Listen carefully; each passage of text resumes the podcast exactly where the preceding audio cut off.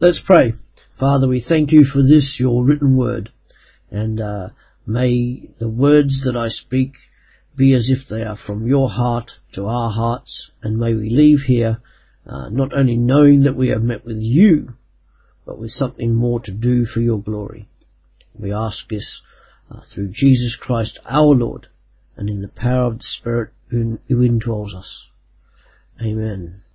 Uh, so tonight we, we uh, look into the book of 1 Chronicles and the fantastic and perhaps last public prayer of the great King David. It's a fabulous piece of scripture, I hope you agree, that tells us a lot about the God we as Christians claim to know and love, as well as how we are to respond to him. Uh, originally, 1 and 2 Chronicles were one book, it's the final book of the Jewish canon and probably written by Ezra and was also known as the events of the days or the things omitted, which would seem to suggest that Chronicles was to be regarded as additional to the book of, books of Kings and Samuel. It's a book which was written for those from the nation of Israel who are now in exile to remind them of their spiritual heritage, the journey and history of Israel as a nation. For us, though, not least I, it issues certain challenges to us all. I'll be doing my reading from the authorized version. It's the 400th year anniversary this year, and as I read, you will see how much of its language has entered into our language today. Its influence on the development of English language is simply quite remarkable.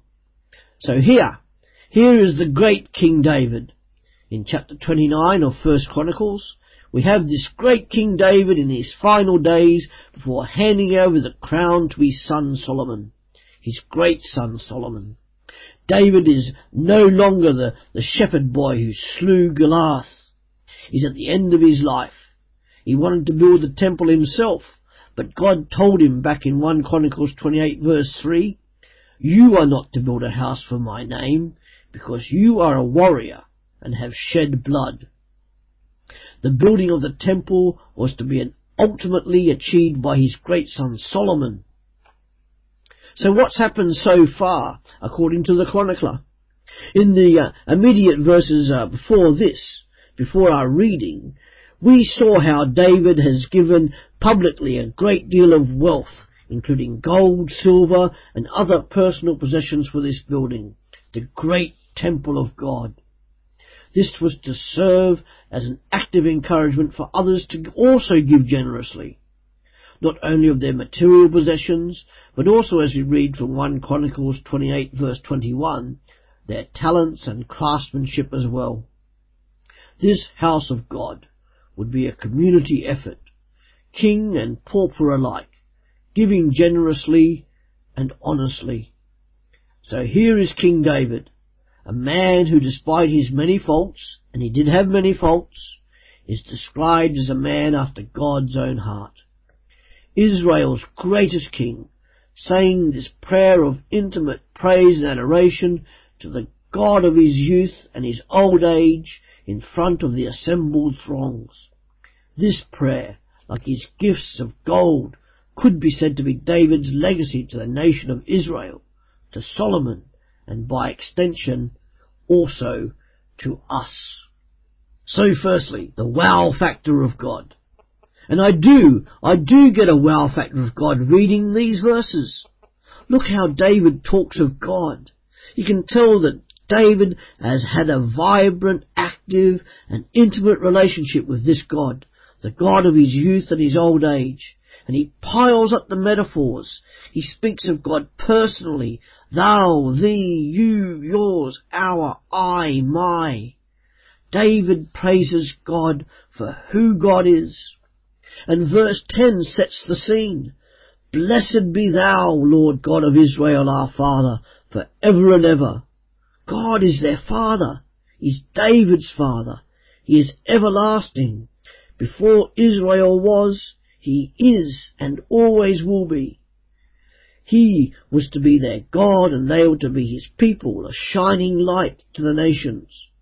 God takes care of them as a father does his children, giving generously, protecting them, and always being available for guidance and wisdom. And verse 11 is perhaps uh, the central verse of this prayer. Thine, O Lord, is the greatness and the power and the glory and the victory and the majesty. For all that is in the heaven and in the earth is your, thine. Thine is the kingdom, O Lord, and thou art exalted as head above all. The whole emphasis is on the Lord God's greatness, power, glory, victory and majesty. All are yours, O God, throughout the earth and the heavens. Yours is the kingdom, not ours, but yours, O King, for they are attributes of a king. God's greatness is vast, incomparable, and unfathomable. God's power is that of a warrior, almighty, overwhelming yet alluring, and all power comes from him to every dependent creature.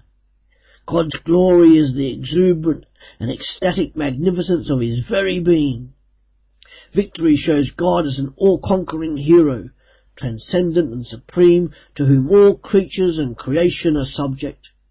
His victories are irrefutable and undeniable. His uncompromising majesty symbolizes a dignity, regency, splendor, and awesome magnificence. These things, greatness, power, glory, victory, and majesty, are essential attributes of who God is, indelible, immutable, unchangeable, and permanent. God is a king in greater splendor than any of the excesses of King Louis XVI. If you don't know about Louis, go look him up on the internet and the scale of his extravagance. This God is a mighty king to be exalted above all things, and he is to be held in his rightful place, high and lifted up. As for the kingdom, whose is it? Is it Israel's? No. Is it David's? Again, no. It is God's and his alone. His kingdom is of total magnificence and is far greater than the Roman Empire to come, even greater than the British Empire, which was never to see the sun set upon it. Jesus is probably quoting here in what we call the Lord's Prayer. So David's words resonate down through history. In this context, however, David uses kingdom to symbolize the fact that the building materials, the amassed wealth, did not belong to Israel, but rather they were God's alone. God's kingdom shows his universal influence, authority, and universality. Everything is God's. It's all His. Nobody can say they own ultimate possession of anything. The only reason, to paraphrase David, we have this amassed wealth to build the temple is because we have the leasehold to it. God owns the freehold. It's all His, and because of His generosity, we can build Him this house. And not only these material possessions, but also the imagination, ingenuity, craftsmanship, skills and talents. Well, they all came from God as well. So you craftsmen, bless God, because God has blessed you with skilled hands to work on His house. Your strength is ultimately from His unlimited resources of strength. This is no impersonal statue or idol like the surrounding nations. This is the living God, awesome in all things, yet willing to be involved in a personal relationship with His creation. This is the God who through the Levitical law wants to live, wants to live with His people of joy, to be their living God. This God is the light of all things good, bright and blessed. He is the greatest of the greatest, truly incomprehensible yet also knowable. David is in utter adoration of this great God. I wonder if David knew that this physical temple itself was only ever going to be a temporary building until the coming of the Messiah, when God would no longer dwell in a house made of gold and stone, but rather live in a house made of human flesh. It's out of His wonderfully glorious grace that the Lord God Almighty gave the gifts in the first place, and the cheerful sacrificial response from His people in gratitude to Him was remarkable. All these things were given willingly. The possessions, the gold, the silver, the skills, the power and the strength. All in service of the great God of Israel, the great Father of Abraham, Isaac, Moses, and the other patriarchs. Surely this is a God worthy of all praise, worship, and life commitment. Each person praises differently and in different ways, so let's rejoice when we see other people praising God differently to our own style. So with that said, let's stand and respond to God by singing together Pound of Praise number 219, King of Kings, Majesty. That's the wow factor of God. A God who is abundant in greatness, power, glory, victory and majesty. Now let's look together at David himself. All the attributes of praise given here by David to God could with a great deal of justification be also said about Israel, or even King David himself. They are at the time a strong nation, and David quite rightly still on the throne. Israel's greatest king, full of power, might and majesty. But no! What does David say in verse 14? But who am I and what is my people that we should be able to offer so willingly after this sort? For all things come of thee and of thine own have we given thee. It's all about God for David. He wouldn't say that I am only here because of him. David has been reflecting on his whole life from the time he defeated the Philistine, armed only with a sling and a stone. He sees his past failures, the utter depravity of those, but also his repentant heart before a holy God. The end of verse 14 again. All things come of thee and of thine own have we given thee. And this resonates down through history in churches worldwide as the prayer given at offering. David exhibits great humility before God and sets an example for his son Solomon and the other people of Israel to follow. And then in verse 15, for we are strangers before thee, as sojourners, as were all our fathers. Our days on the earth are as a shadow, and there is none abiding. David acknowledges that Israel were only tenants in the promised land, on a leasehold agreement. They were a nation of sojourners, travelling a journey from their foundation as a nation onwards. It's like David was saying to the Lord, we are here temporarily, but you, O God, are here permanently. What an amazingly generous God you are, giving with such exceeding grace to us. David confesses they are but transient and uh, aliens in the land God had given them. It's an image tying them to their patriarchs as they wandered in the wilderness, living only on what their God provided them with as they looked for the promised land. It's also an image of an acknowledgement that all life is supremely dependent upon God and God alone. God was to be their God and they were to be his people, to be shining as a light to all nations as God's representatives. And here, here is the mighty King David, bowing in humility before a great God whom he adores, serves and worships. He knew that his whole life had been uh, one of dependence upon God for all things, and David was exhibiting this before his people. David's prayer was that the people of Israel would continue to depend on God, but also exhibit that dependence and show how God supplied them graciously. Not only for David, but also for the chronicler too. He was recording this for the people of Israel when they are in exile. The chronicler reminds the people in exile to be utterly dependent upon God for all and everything. For the chronicler, the building of the temple was more a matter of the heart and built upon the faith of God to supply. This faith was expressed in the building made of gold, silver, wood and other metals. It was due to God's generosity alone the temple would be built and nothing to do with David and his people. It would have been a tremendous temptation to be filled with boastful pride about it. It was a test of people's hearts to see if they really did love their God. Then in the final words of this prayer, we see David praying for unreserved and enthusiastic giving from the people. He changes from acknowledgement to petition. And in verses 18 to 20, David exhorts an outpouring of generosity from his people from a heart filled with thanks, a heart acknowledging total dependence on God for all things, a heart and life of loyal obedience to Almighty God. Solomon also was to be wholeheartedly obedient and devoted it fully to this God. A heart filled with peace with God. A life totally devoted to Him and exhibited with joyful giving. That's what David was praying for his people and for his son Solomon. It's also what the chronicler was expecting from the people in exile as he recounts this to them. It was to be a community effort of devotion and obedience to an almighty God on whom they were dependent for all facets of human life. Everybody giving what they could willingly out of riches or poverty. So in a worshipful response to this great God, let us stand and sing Baptist Praise number 74. You are the King of Glory. So what? Firstly, we saw the wow factor of God.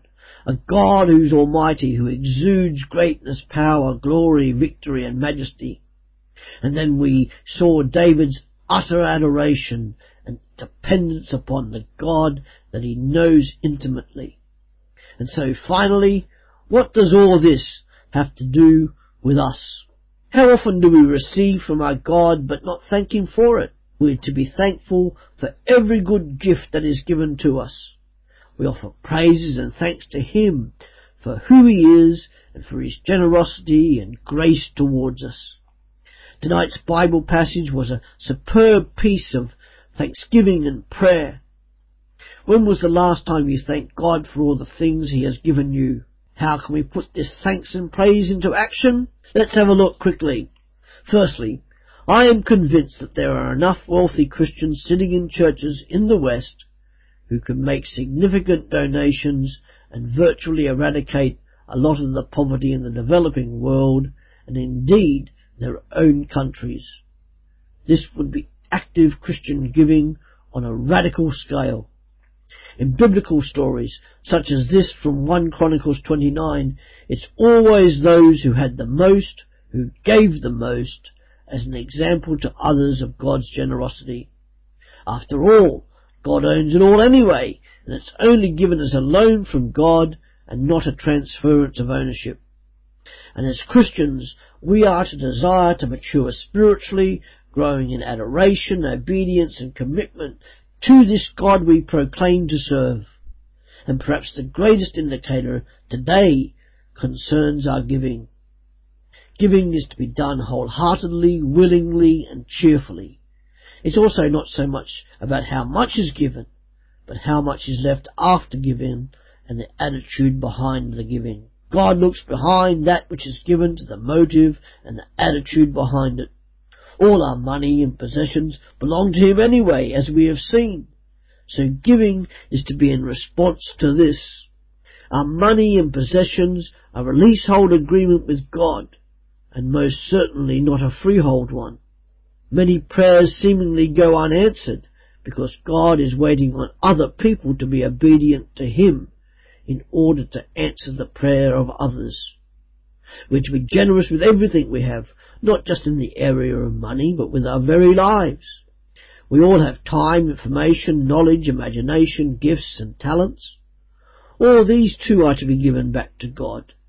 That may well take radical action to do, but radical giving is what we are called to do. God has given everything so that you and I may live and have life. So by caring and giving, we will reflect that. Let's be radical church together and encourage others to be likewise. But, as we've seen, it's not only about giving money and resources. Giving is also to include skills, information, imagination, knowledge and wisdom. Remember the priests and craftsmen were waiting to give in the building of the, and service within the great temple. Churches, particularly these days, need to capture the imagination of those looking for a church home and get them involved quickly. Involvement in such a way that it builds up commitment to God and a growing adoration of Him. If people are involved, they will stay. It means training them up to be fit for service within the church and the wider church. Training for service doesn't occur, then commitment and dedication to God is likely to be diminished. If the same people do the same thing year after year, that local church will eventually die out. Each local church is only one generation away from closing its doors permanently. Giving, as we saw in tonight's passage, is also a community affair. This church is to be a community both within the church and outside of it, where the strongest members support the weakest members. Our leaders here at PBC give demonstrably, I think, including their time, possessions, money, knowledge and wisdom. And they didn't pay me to say that. But as we also saw tonight, it's not just for leaders to give. Giving in these ways is to be for everyone. Every church has a fantastic array of knowledge, wisdom, possessions and imagination. Let's share that with people outside the church. Who knows what our caring and giving will do for them as it reflects the glory of God? Too often we are found turning a blind eye to the suffering of others when the necessities of life are in sparse existence. Too often we neglect to give up our personal space, time, imagination, information and money generously to help the poor and needy in our local, national and global communities. By doing this giving collectively and radically, we will show our faith to be real and practical. There are people out there in our local community just waiting for somebody to give generously to them. We need to be seen to be radically giving to all of our money and possessions and also our time, imagination, knowledge, practical help, care and love. Let us show our relevance to our local community and not be seen as just a curious gathering of people meeting on a Sunday. If you have any ideas how you can help the church here at PBC in any way, then please do see the elders and I can see Bruce and I can see Craig there or even the pastor Adam and talk to them about it. So if I could summarize all this up in just one sentence, it will be something like this. Ask not just what your God can give to you, but what great things you can do and give to your God. Let's pray. Father, once again we thank you for this, your, uh, your word to us tonight. And we pray that we may go out of here uh, seeking to give you are all and of every facet of our life. And may the people of our community know us as a giving and sharing people. And we ask all this in the power of the Spirit and in the name of your Son. Amen.